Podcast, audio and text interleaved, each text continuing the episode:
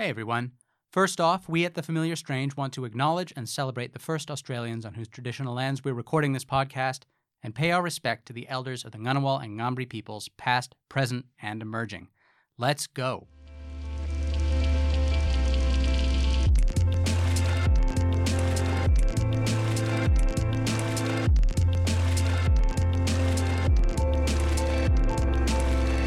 Hello and welcome to The Familiar Strange. I am Ian Pollock, your familiar stranger today. Welcome to the podcast, brought to you with support from the Australian Anthropological Society, the Schools of Culture, History and Language, and Archaeology and Anthropology at Australian National University, the Australian Centre for the Public Awareness of Science, and produced in collaboration with the American Anthropological Association. Episode 15. Six months at The Familiar Strange, over 10,000 downloads on the podcast, over 40,000 views at thefamiliarstrange.com. I hope you feel like you've gotten to know us, your familiar strangers, a little bit. Uh, that's me, Ian, plus Julia Brown, Simon Theobald, and Jody Lee Trembath, four PhD candidates in anthropology at Australian National University. Making the familiar strange is work. It's not always easy, but we think that it's worth it. I hope that you think so too. The Familiar Strange is a podcast about doing anthropology, alternating between group discussions where we spark four little anthropological discussions in about 20 minutes and longer conversations with experts and senior academics about how they do anthropology. If you like what you hear, subscribe, rate, review, tell a friend, a colleague, a classmate. Say hi or argue back on Twitter at TFS Tweets or on Facebook, Instagram, YouTube. We're everywhere. Now, my conversation with Vijayendra Rao, lead economist at the World Bank in the research department, author of countless books and articles, and a leader of the World Bank Social Observatory focused on raising the capacity of regular citizens for collective action and making government and big development more responsive. I caught Dr. Rao after a talk he gave about the Social Observatory at the Development Policy Center here at ANU. That talk was recorded also, and you can find a link in the show notes. Now, he's not an anthropologist, but he works with anthropologists, and he has a lot to say about how anthropologists work in big time development and what it's like to work with us. That kind of development, a lot of it is direct interventions, going to places and communities where people are poor or disempowered and trying to change things working out a science of deliberate social change with experiments and monitoring and a lot of money behind it. Big, powerful institutions trying to change culture and social structure. I can safely say not all anthropologists are on board with this. My colleagues, when I told them I booked this interview, they told me to be super hostile and make him answer for everything they don't like about the development industry. On the other hand, full disclosure, I've done a little bit of consulting for the bank. Maybe I'd like to do a little bit more. I guess I tried to balance those two sides. When I did this interview, it was tempting to try and make my questions stand in for all of anthropology and make his answers stand in for all of development. But I'm an individual, he's an individual, laying out a point of view. If you're an anthropologist or studying anthropology, where do you stand on these big, powerful institutions set on certain kinds of social change? Give it some thought. We talk about how ethnography fits into interdisciplinary research, the need for all kinds of dialogues to be co produced between development agencies and the state the so called beneficiaries on the ground, and between implementers and researchers, the search for global best practices versus acknowledgement that social systems are all local, and what bugs him most about anthropologists and where he wishes we would contribute. Quick note on terms we talk about RCTs, which are randomized controlled trials, a method of running large scale social experiments. So, here it is my conversation with Vijayendra Rao.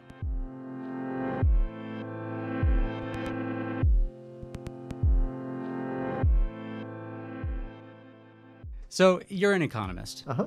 But you seem to be sort of a champion in the World Bank and in the development world for anthropology or for kind of ethnographic field methods. I wondered what brought you to that. I'm not a champion of anything.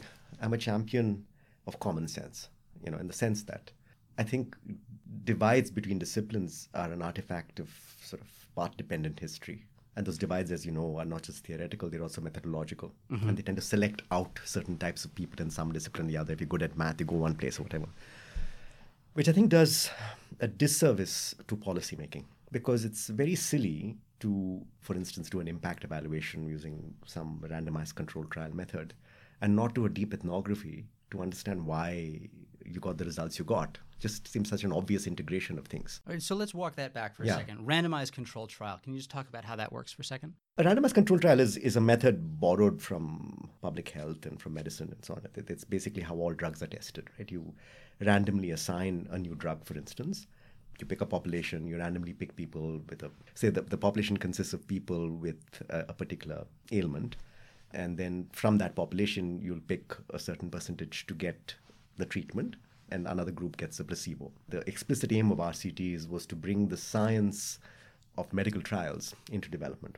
And so then you have to bring, you were talking about bringing kind of another ethnographic side to that? The role of ethnography, and by that I don't mean what they call, you know, qualitative work, which can really be, you know, touch the water buffalo kind of stuff. You know, you, you go to the and and you know, people really think they do do focus groups. They've done qualitative work. So there's that other extreme of real crap that goes on, and the World Bank, like every other organization, is beset by that. It's it's in absence of rigorous data from whatever discipline, they, they just get stories to justify whatever narrative they want to push. So when you're talking about ethnography, you're not talking about, you call it kind of non-rigorous, just stories. No, no I'm talking about serious stuff. I'm talking about serious, in whatever discipline you might come from, whether it's sociology or anthropology or political science, uh, you know, they all have their standards for what good qualitative research is. Mm-hmm. So let's, I'm talking about serious stuff, right? Okay. So I'm not an advocate of ethnography uh, as such. As I said, I'm an advocate of using the right method to ask the right question. Yeah, and I'm also believe very strongly that one method alone is not going to give you the right answer to whatever question you may have. Yeah. So, for instance, I just finished uh, a paper. I just published a paper where we, in fact, did a randomized control trial of a citizenship training program in northern Karnataka in India. And what we did there was we picked 50 villages where all of these villages are part of this Indian system of local government with democratic elections and so on. But we, we assigned 50% of those villages on a random basis uh, an intensive engagement with in an NGO that sort of activated citizens, taught them how to plan, uh, you know, got them to, to engage in village meetings, to make to think about issues, come up with priorities and so on. And 50% of the villages basically had whatever went on there. Not, they were quote unquote the control group.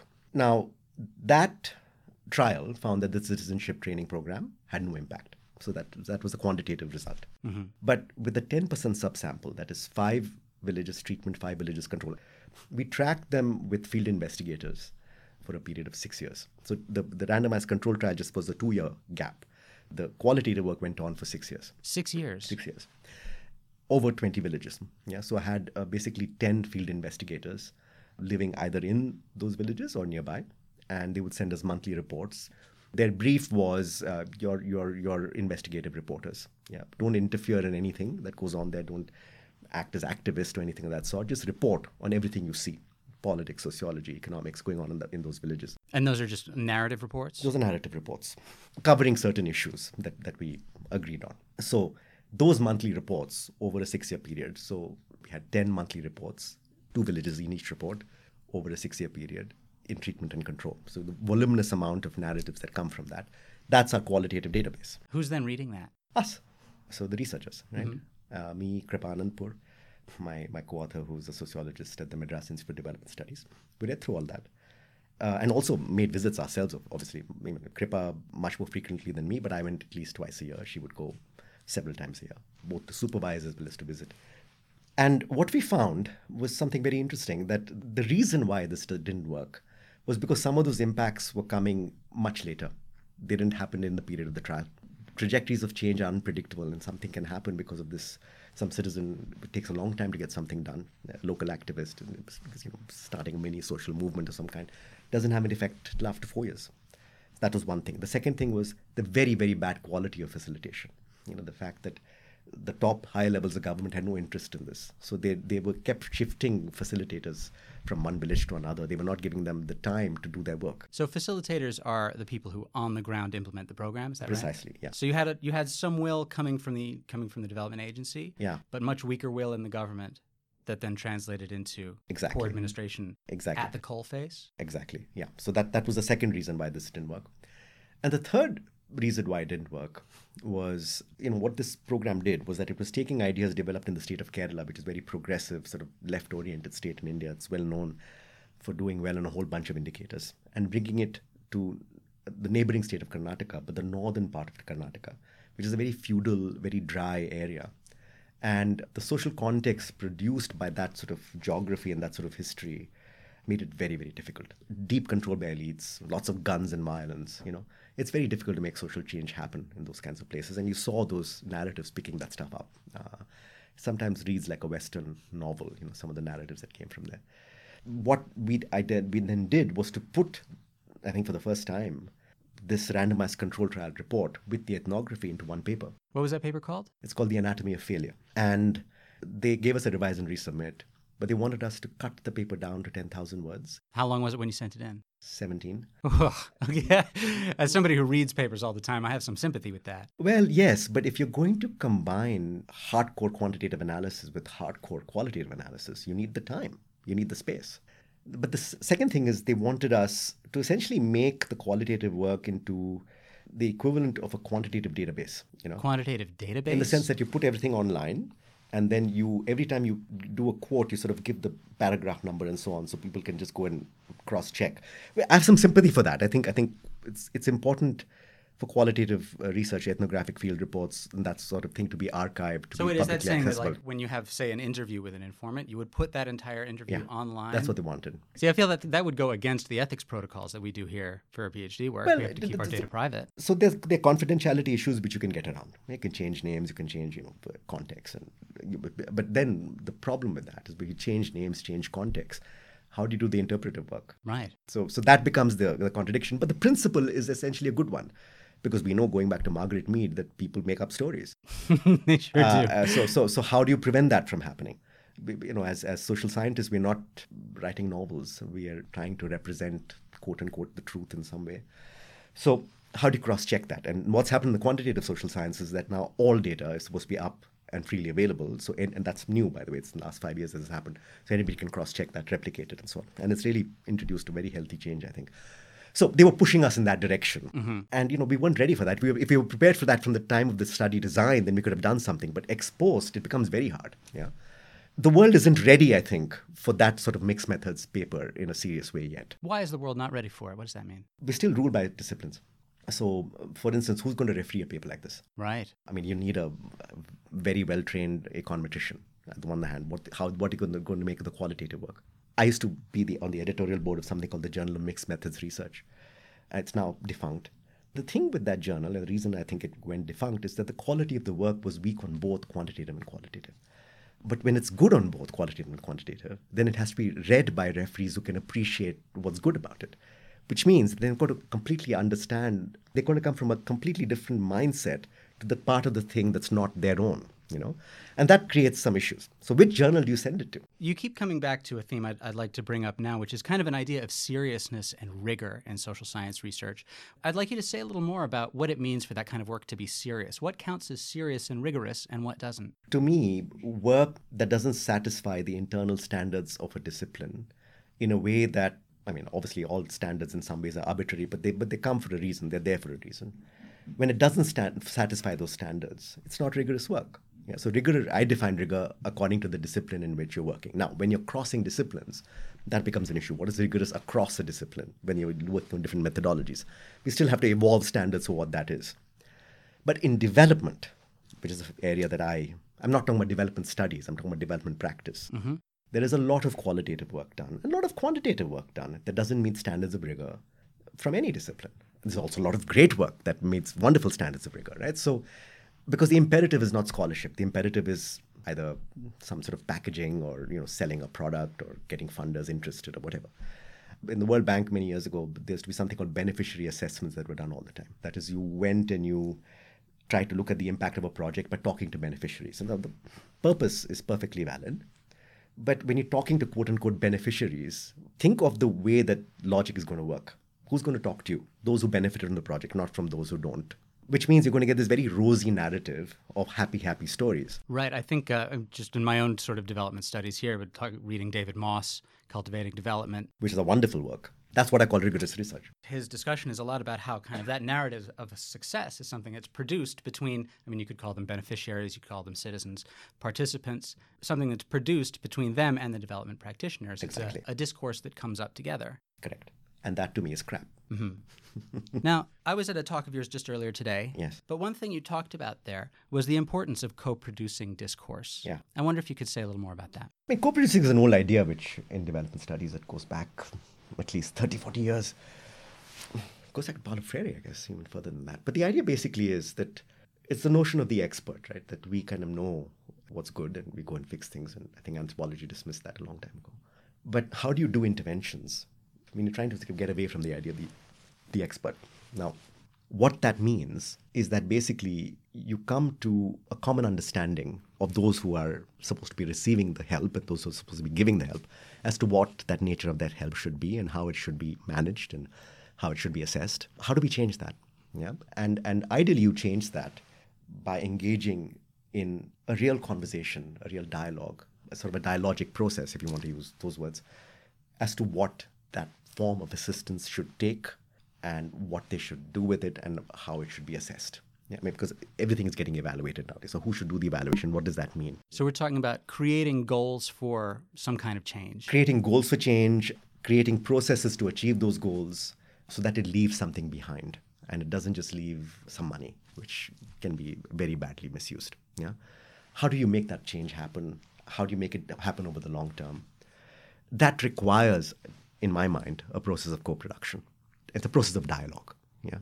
So it's how do you bring dialogue into interventions is is really what I think the, our goal should be as development practitioners, as development researchers, even, which is not yet the common practice. How, what is the common practice? Common practice is a design of an intervention that typically comes up because somebody else has done it somewhere and has claimed great success for it. And you say, okay, something worked in Indonesia, let's go try it in India, or vice versa. I did a book five years ago called Localizing Development, where one of the things we did in these CDD projects, community driven development projects, which mm-hmm. the bank at that point had spent $80 billion on. that was the buzzword in Indonesia the whole time I was there. Yeah. So that amount, for that amount of money, what we expected to find was that when these projects were designed, they would be very contextually designed. You know, at least you would wonder about the political economy of the country. You try to assess the sociology, the social structures that you're working with. How would you? I mean, and in Indonesia, they actually did that with the KDP project, but that was the exception. For the most part, what we found was people were cutting and pasting projects done in Malawi with projects done in Morocco. I, am not kidding. You know, we did a text analysis of those project appraisal documents, which are the design documents. Mm-hmm. And basically, they found, I mean, in, the, in, academia, we'd call them plagiarized, but of course, there's no plagiarism. They were cut and paste jobs, uh-huh. yeah? which means they were not caring about context. These were not coming up in a process of dialogue. These were essentially designs coming up with experts designing what these things were and hire a consultant, put it all together as a package, and sell it to the bank or whoever else. By the way, it's not just the bank that's guilty of it; everybody is guilty of this. Sure, yeah. And people are looking for global best practices everywhere they and go. And the notion of a the notion of a best practice is the most unhealthy thing in development. You say that best practice is an unhealthy thing in development. Unhealthy is, a, is an interesting word because it seems like a lot of the language we've been using so far is a language of medicine. Yeah, and more so. Uh, it's becoming and of engineering more. as well. I mean, what, what are the kind of dominant metaphors that people are using? Medical entirely medical now. I mean, it's I mean randomized control trials. So that's right. a medical metaphor. I mean, you find people who uh, sort of first came up with the idea of randomized control trials explicitly saying that we need to make development like medicine. You know, so that that's not even a hidden metaphor; it's an explicit right. metaphor. But you know, metaphors are short forms, right? They help us. In, in a world of policy, you can't spend too much time going on about you know, I know you anthropologists go on about where you came from, what you did, why you are where you are. You know, I've gone to many AAA meetings and been gone bored of my mind listening to those sorts of speeches. uh, because you need to get to the point. You're in the real world. There's a time constraint. You have to get through. So understand metaphors are shortcuts. They're helpful. They also result in a way of thinking and being and doing that sometimes can be unhealthy. We, we get that. Yeah. One of those things being, I mean, just thinking of medicine from a Western perspective, uh, the idea that all human bodies will work along similar mechanisms. Yeah, now that's a bad metaphor. Which is not like there are many other medical systems in the world that assume that all bodies are different from each other. So, no, no, let's stay with that point because I think you've, with that statement, you've pinpointed what to me is the single biggest problem in development with the RCT approach and with others. I mean, it's not, there's nothing wrong with an RCT. I do RCTs, right? Mm-hmm. There's nothing wrong with an RCT. It's a very important technique. It's a technique because it allows you to get at some understanding of a, the causal effect of an intervention right? And the best way we know how as human beings to assess causality is a randomized control trial, right? A, with a large sample. So it's a necessary technique, method. But it results in a culture of development that then sort of assumes you know, medical trials assume that human beings are basically have the same body systems. Right? That's Right. why that's why drugs come up the way they do, And, that's that a drug that works in America should work on Chinese bodies the same way it works on American bodies. that's bodies. the assumption. I mean, that slowly they're getting out of that, but that, that certainly is the assumption, and that's now coming into development. Not just that, when you're actually testing a drug, like the one of the first RCTs was done with deworming medicine. To me, it's not a very wrong assumption to think the deworming medicines is going to work the same way as, on me as it works on you. Yeah, uh, even though we're have different genetic makeups and so on. Yeah, but a community-driven development project that's trying to get us to engage as citizens. If you were sitting in Canberra and I'm sitting in Madras or someplace in India, Chennai, uh, is not going to work the same way. Yeah. So when you're doing an RCT with that assumption in mind of this sameness of social structure, that creates a problem. If the social structure is it is the is the big thing you need to work with. So in fact, when these projects are done well, they're very contextualized to the village at hand, which means that you really can't effectively do a randomized control trial on them. So what happens with this sort of thinking is that what those are what you might call complex interventions. Complex interventions start getting driven away, just as medical practice uh, on allopathic medicine, which does randomized control trials on drugs, has been tremendously effective finding drugs for all kinds of things, but has driven away more contextualized form of medicine. You know, Ayurveda, or chiropractic, or whatever else are considered inferior forms because they cannot be quite subject to the kind of randomized control trial results. So it's a, a new sort of ideology of what makes change possible. and there's a sort of hierarchy of these knowledges, right? Depending on the method you use to get them. Yes, there's definitely an hierarchy, depending on the method, and, and quant is better than qual. I think there's something intrinsically wrong about that. Now, by the way, I, I should I'm, I'm been uh, critical of the quant types. I'm also going to be critical of the qual types, anthropologists and others. Yeah, lay it on us. Uh, so I'm going to lay it on you. The huge resistance to numbers. Yeah. I mean, I remember giving a talk at SOAS where uh, my friend David Mosse works and saying something about poverty measurement. And so, so this guy from Latin American grad student comes up to the stage and starts going into a 20 minute discourse of how numbers are evil. You know, numbers are not evil, they're just things. Yes, they are produced. I mean, you know, there's too much Foucault in your lives, I think. There's No. too much Foucault in everybody's life. so so. I think I think we need to get to a post post post structuralist point where we're not constantly interrogating everything. Sometimes things are necessary to do because when you're doing large interventions, which are going to happen, you have to assess them. You have to do surveys. You have to collect survey data. That's not evil. That's just necessary. Yeah, all survey data have their problems, have their issues. And I think it's time anthropologists looked at survey data, just as economists should be looking at qualitative information from your own disciplinary lens. Yeah. So you still find a lot of resistance from anthropologists to working in the development world or working with development instruments? Oh no, I don't find resistance. Don't- anthropologists would love to work in the development world. They just don't Well, have is- I mean, opportunities. but what the, yeah. well, that's another issue I want to get to in a second. One of the one of the kind of tropes out there is that development is anthropology's evil twin, and it goes into the same places that anthropologists work and researches the same sorts of people, and then rather than sort of cataloging and uh, creating that taxonomy of human difference and protecting human difference, it's about creating change towards a sort of homogeneity and sameness. yeah, Uh, how would you respond to that? I can respond to it in many different ways. Uh, I, I will remind you of the history of anthropology and, and of apartheid, but I don't have to do that in this context. Uh, there is a danger towards categorizing cultures and trying to fix them and trying to manipulate them. Yeah, I think that danger is coming once again into the world today because people think they can fix cultures. Yeah, it, a lot of papers written on this, this by a lot of economists. Norm changes. Even Economists, oh, about norm change. That's the term that economists use: norms instead of culture, or also culture. also culture. Uh, you know, it- it's used a lot by a lot of economists. The problem is that, they, that the complex debates around cultural change and trying to induce cultural change or norm change that anthropologists have been debating for a very, very long time are not part of the economist lexicon. They're not. They're not. They don't read that stuff, right? So they're not coming to it with the sort of sophisticated understanding that an anthropo- anthropologist would with all the training that they've had. Yeah. But what anthropologists do that bugs the heck out of me is critique. Be constructive for a change. You know? I did so doing a little bit of anthropological work in the World Bank in, in Indonesia. I did come to feel that the role of the anthropologist in development is to say why nothing will ever work. It seems wrong to me.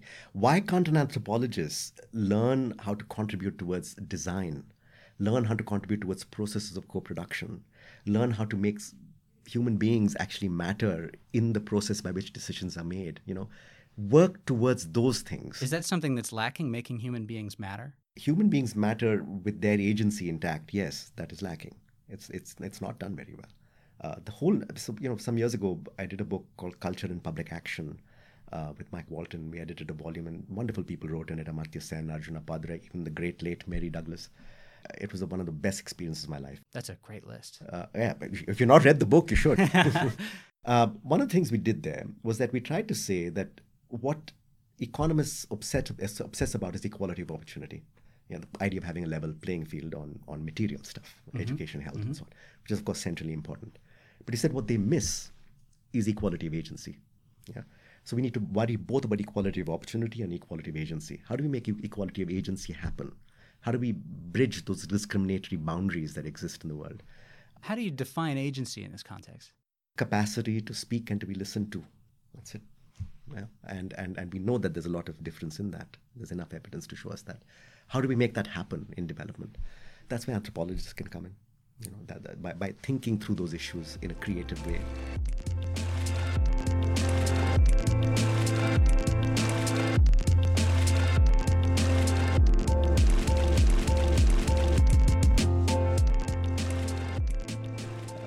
An old trope that used to go on when I was a kid called appropriate technology.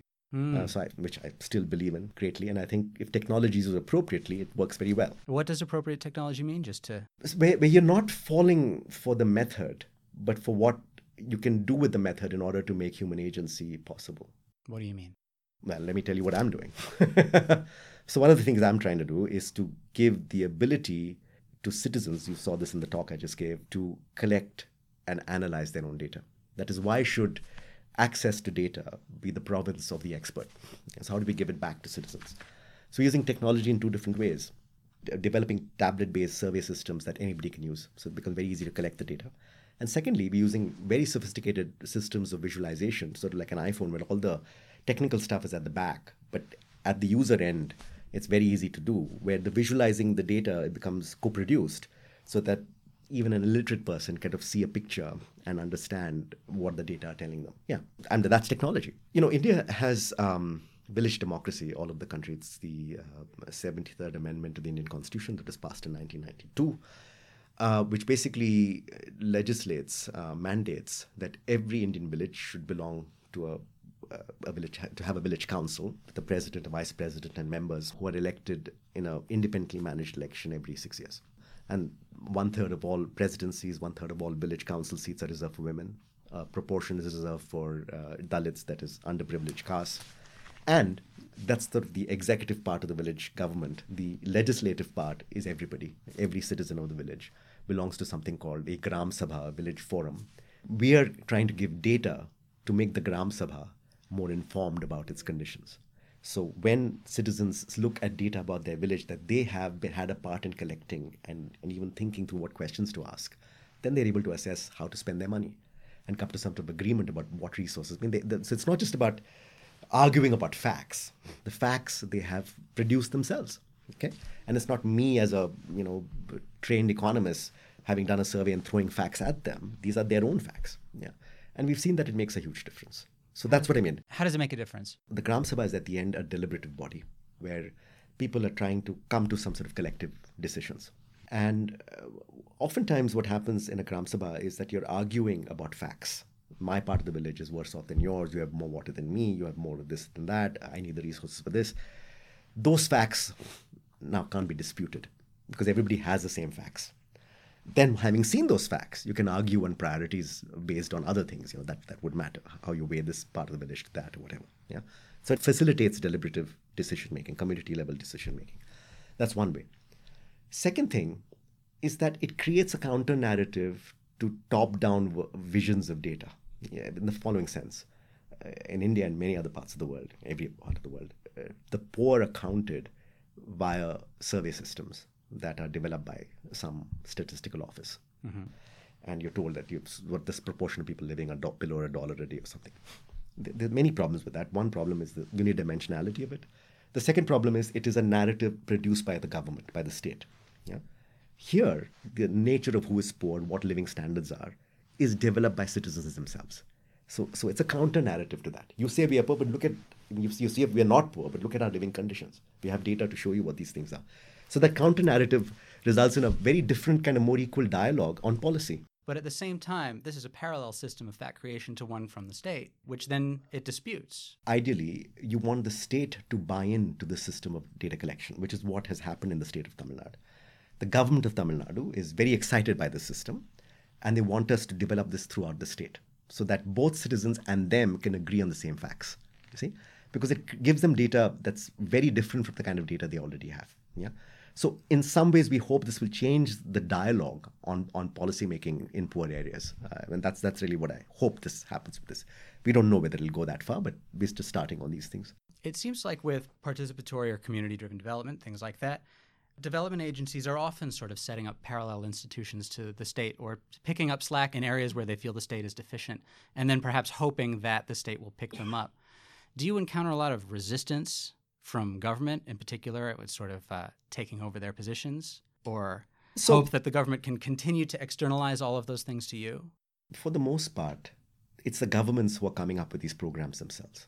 I mean, they, they, understand what the bank does or anybody else does, and, and then sort of the ideas floating in the air that they come up with, but they're coming up with these things themselves. The ideas floating in the air? It's floating in the air. I mean, you know, CDD floats in the air, somebody writes, I mean, it's all.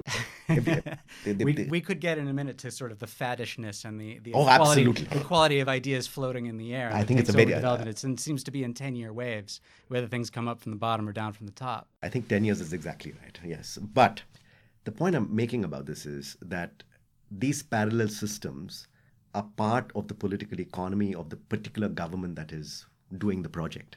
Sometimes it's being pushed by institutions like the bank and by USAID or DFID or you know, all people like that. But sometimes they're coming from the government themselves.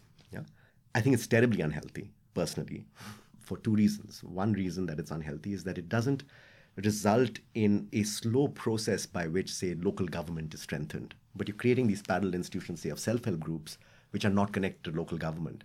Uh, ideally, if you were going to create self help groups, you would want them coordinated with the local government so that they work together, and the best projects do that. So there's still an idea, an end goal of a strong state? Yeah, the end goal is of a more effective state, yes. Yeah, and the fact that you would ask the question makes me wonder about anthropology. You don't like effective states? Anthropology doesn't like anything. I, that's my problem, isn't it? I mean, so so anthropologists are trained nowadays. I mean, so take take for instance something you brought up earlier about how economists really want equality of opportunity. Yeah. And anthropologists, of course, are looking at culture, and many cultures are unequal yeah. by their development. They are they are just not equal. They have caste structures, they have class structures, they have gender inequalities, and so to achieve equality of opportunity means changing culture. Um, not necessarily, but yes, reforming culture. I would Re- say yes. Reforming culture. Yeah. How is reforming different? I don't know. So that's why I say it has to be a pr- process of co-production. I mean, at the end, I mean, the way I think of these these processes are a sort of uh, social movements uh, of a micro sort, micro social movements. Every village has one. Every village has one. Every village has to make the change happen in its own in its own interests. Yeah, what will and of course it's going to be a lot of politics go, that goes on about who wins and who loses from that process. But but this is this is not going to happen from the top. When these projects work, is because they facilitate underprivileged communities to take actions that at the end give them more uh, opportunity and more agency. So to take a larger slice. To take a larger slice, of power, both of... of... power, of symbolic space, mm-hmm. and of material space. Yeah, uh, that's how these equalizations happen at the end, and that's not an easy or slow, I mean, a fast process. Um, so some work we've done in Bihar has found remarkable change happen. Uh, because women's groups started doing that in rural Bihar uh, because of an intervention that the government of Bihar uh, did uh, with the assistance of the bank called Jivika. And it's had these remarkable impacts. So, what kind of impacts has it had? From now, that cultural perspective. Yeah, so so Bihar, remember, is one of India's poorest states, deeply caste-ridden and deeply patriarchal.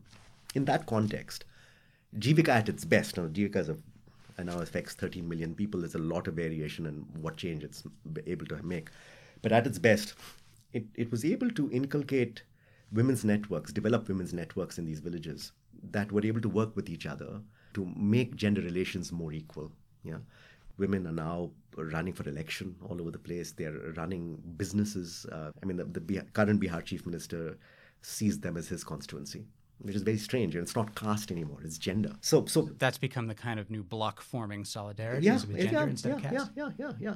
Uh, and and it's not like life is transformed into something wonderful for them. It's just that become it's become more gender equal. When you go into a place with an extreme inequality, for instance, an extreme gender inequality, and you try to co produce that idea of what a good life would be or what those development goals should be, do you find that those ideas of the good life in the future are still deeply unequal in the same ways? Or do they do they look beyond that? Not in India. You know, what's happening is I think there's been a tremendous equalization in aspirations. An equalization of aspirations. Of aspirations. People wanting the same thing because of, I mean, I suppose everybody's looking at the same TV programs or whatever it is. But they all want the same things. I mean, you can go to slum after slum in India, you'll find parents wanting their kids to be doctors and lawyers. And you wonder, you know, are these aspirations too high? Will they be able to achieve those goals, you know, given the abject poverty in which they live? What's at the root of that? Is it about making money? Is it about social position? Both. Uh, to, to, to, get out of poverty and, and access and to, to another world and access to another world and social status Absolutely. do people aspire to like high levels of indigenous indian learning not nearly as much indian anthropology has been subject to the yoke of a term called Sanskritization that was developed by M.N. Srinivas in 1962. It was all about that. That the way lower castes climb up in the world is by imitating upper castes. I just don't think that's true anymore. People are aspiring to far more prosaic things like professional occupations, dressing in a certain way. Every Indian village now has at least two or three quote unquote beauty parlors. It's modernization of a particular kind. You know, it's not I don't want to get into modernization theory and development and all that, but it's it's a it feels like the aesthetics are really important. And I'm not just talking about a person's body, but a, the the whole style of a person's life. Yes, to appear in a certain way. To appear in a certain way, to be thought of in a certain way, to be not seen as an illiterate country bumpkin. You know that sort of change has happened, and parents want it for their children. On the other hand, you know, you have all these poor farmers saving, you know, making themselves bankrupt to send their kids to school. And the kids go to college and can't find jobs at the end that meet their expectations. They come back to the village and start their farming again, or, or, or become, you know, wage laborers. Do you find a building sort of class resentment that comes out of that? I mean, oh, yeah. class resentment is a dominant story in countries like America right now. I think there is a building class resentment that's coming out of that to some extent. There's certainly a lot of depression and drug use and uh, alcoholism that's coming out of that. So, one of the buzzwords, I think you mentioned it in your talk earlier, was adaptive development. Do you find that uh, projects are adapting to those new maladies like alcoholism and drug use? No. Adaptation is not a new idea in development, right? It goes back to Albert Hirschman's uh, development projects observed, which is 1967. That is, it's 50 years old. Yeah. So and and it, it and has it still not sunk and, in? And, and it was a buzzword then. It's a buzzword now. The problem is not the idea. The problem is getting it done, which means you have to change how people behave. That is, they should be absolutely willing to look at good and bad news which with, people, which people's behavior are you talking about? Oh, implementers. Implementers. Uh, yeah, so governments, you know, governments, uh, policymakers, that sort of person. Yeah, and adaptive development has got nothing to do with with voice and agency. It's all about how bureaucracies function. Yeah, so I think it's important. Uh, but the question is, how do you do it? And that's what we've been trying to do with the Social Observatory for seven years. Is there a lack of agency within the bureaucracies? In what sense? What is it that prevents adaptation from happening? Incentives nobody wants bad news. Uh, everybody wants to package things in such a way that everybody thinks they're great and at what, they do. Uh, that goes right up to the top of a political system. So nobody wants to be associated with a failure. With a failure, and therefore, then if you're not don't be associated with a failure, how are you going to learn from failure? If you don't learn from failure, you're not adapting. You know, you can't just adapt from success. A failure is something very specific in, in this adaptive language, which is basically that you did an intervention and it didn't work. That's why I call that paper anatomy of failure. I mean, you don't meet the expectations of what the project is supposed to do. And so then you figure out why that didn't happen. Maybe your goals were wrong, maybe the way you implemented was wrong, whatever it was, you try to fix it the next time around. Yeah. That is how you adapt to failure. You learn from failure. Yeah. And that itself is a very hard task. This again, this idea of co-production. I wish researchers and practitioners could co-produce their work. You know, that's what in the social observatory that I that I uh, started, we try to do. We, we sort of uh, we call it embedded research. Like you have embedded reporters, you know, with the army or something. Embedded research. It's embedded research. That is, researchers sitting with practitioners on a long-term basis, engaged in a dialogue with them to both generate research questions and to feed back the results of that research to the practitioners. So that's a constant ongoing process of dialogue. So there's a strong division between researchers and practitioners? All over the world, yes and researchers come and fly and do their work, fly out, write the papers. Do they tend to be like academic people? They come from universities, typically academics, consultancies, yeah. or yeah, it's typically academics, yeah. um, and which is fine. I mean, academics have to do their thing too, And that's slowly, slowly changing, uh, partly because of all this RCT stuff, you know, which has gotten economists, development economists, to do a lot of their own surveys. Uh, 20 years ago, development economists typically didn't do their own surveys. They Where did they get their data from? Secondary data that governments collected typically. Yeah, that has changed. A lot of original data collection is now happening. Very good survey work is happening. So that has changed. But still, I would prefer there to be a more ongoing dialogue between researchers and practitioners this whole this whole business of co-production, of dialogic development, of deliberative development, whatever you want to call it, I think that's where that needs to go, and that's again where anthropologists can play a very very important role because you guys understand the process of dialogue. You know, you understand the process of giving uh, the respondent a say in how they're presented and how they're understood. Yeah, there's a real concern in anthropology as to who speaks for whom. Yes, exactly. And that concern has to come into development. And it's not there now? No development is a unique enterprise, right? I mean, it's it's it's something nowhere else that I know of, and maybe you can correct me if I'm wrong. In human history, has there been a dedicated bunch of professionals and institutions devoted to making the world a better place? And a lot of money being spent on that. My answer to that is it depends on your definition of better, because the Catholic Church would probably say they're an example. Sure, but uh, right, but but let's let's say let's let's let's, let's so we're uh, dealing we're we're dealing here with a particular definition of better and how and a theories of change as to how to achieve that. And and everybody has those biases. Right. Everybody in anthropology has those biases. Absolutely. Too, right. So so so true, but think of it this way: the Catholic Church uh, thought they were making people better by saving them for God. Development professionals think they're making the world a better place by giving them agency or opportunity, right? Both. I'm, I'm going to throw myself in that mix, obviously. But but it is it is in some ways uh, that sense a very different enterprise, yeah. And we've had to reinvent, rethink what the enterprise implies. And to me, the most significant book, piece of work that made us rethink that was 1967's Development Projects Observed, Albert Hirschman. Albert Hirschman Development Projects Observed? Yes. It's a book I advocate that everybody in development should read because what this, what Hirschman did, he was told, you know, to basically look at 20 World Bank projects or something and say what what was wrong with them. And he said, What's wrong with them? Two things. They work when they fail. Because what happens then is people get creative, and there's something called the hidden hand, his words, hidden hand that comes, that a creative solution to a problem that makes the project actually work. Yeah. So he was basically advocating adaptive change. I mean, and he says that. I mean, that's so so so that and also kind of experimentation and right? a kind of experimentation, openness to failure. Yeah, Cass and Sunstein, openness to the unexpected, precisely, unintended consequence. Precisely. Yeah. I mean, development been struggling with listening to Hirschman ever since then. Yeah. And all this adaptive PDI stuff was the latest attempt in that direction. So I hope we get there. Yeah. Uh, and to me, you will not get there if all this adaptive stuff is just about changing how bureaucracies work adaptation at the end has to involve the millions of people we are supposedly trying to help. They have to be part of the process. If that doesn't happen, this remains the kind of colonial enterprise. Uh, it has hallmarks of, of similarities to colonial enterprise. The big difference between colonialism and development should be that quote unquote beneficiaries are being facilitated to have a voice in how they're being quote unquote helped. Yeah? That's where it has to go and and and and I think how you do that, where you do that from, how all that comes in, how you change processes to make that happen, how you institute institutional change to make that happen. That's where uh, anthropologists could play a very very important role, I and they're not doing so. They're not doing so. No. Anthropologists are in the business of critique. Anthropologists are in the business of publishing books that tell everybody how smart they are and how, how good and uh, wonderfully motivated they are by higher concerns that everybody, everything that everybody else does is wrong and bullshit, right? Book after book after book that comes out that really gets my goat. Occasionally, you have a gem like David Mosse's book that you that you mentioned, or any or other gems you can think of. Akhil Gupta's Red Tape. Oh, that's uh, a good one. Yeah. Arjun Appadurai's anything he writes. Uh, yeah. You know, I mean, they're, they're, wonderful pieces of work, but they're critiques, right? And critiques are helpful.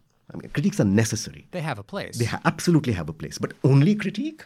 Also, give me something positive. You know, teach me how to do better design. Yeah, well, I think what you describe as positive, as moving towards those goals of cultural change, go against sort of what anthropology is all about. That idea of non-intervention, yeah. which I think is a is a problem. Yeah, because because there are some things we all agree are not good. Domestic violence is not good. Yeah, how do we make that not happen? Yeah, we all agree that lower castes getting discriminated against on a regular basis is not good. How do we make that not happen? So if there are some cultural values or some some values such as that kind of equality or protection from violence that you feel are legitimate to spread to the entire world. Absolutely.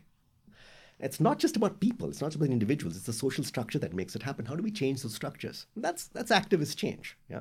Social activists have been doing it for ever since human beings were on the planet. And so as an economist, you also feel like you're engaged in changing social structures as well? I don't know if I am. I, I think I'm trying to be. You're yeah. trying to be. Yeah. So so so yes. At the end of the day, do you feel like you're you're having an impact? I have no idea. I feel I am contributing to the processes by which these things are discussed. Like every other scholar, I wish more people would read my work. and the older I get, the more acutely aware I am of how small a dent any one of us makes. Uh, at the end, it's a collective enterprise. Uh, and uh, again, just as you know, they're fads about development, they're fads and ideas but I really hope that at the end, all those fads and ideas on development result in that one goal, which is the co production between people who are being helped and the people who are doing the helping in dialogue to make the world a better place. And I think we more or less are trying to be, we just don't know how. Well, on that note, uh, I'd like to thank you so much for talking with me today. It's been a real pleasure. Thank you, Ian. It's been a great pleasure and uh, nice to have a conversation with an anthropologist. I've not done it in a while. Thanks. Thanks.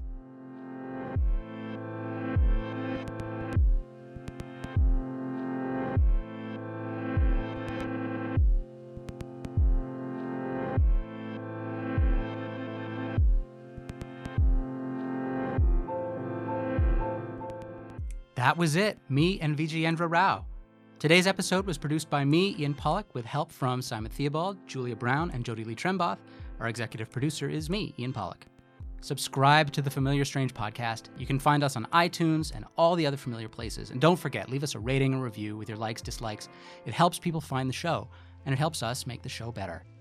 You can find show notes, including a list of all the books and papers mentioned today, plus our blog about anthropology's role in the world at thefamiliarstrange.com.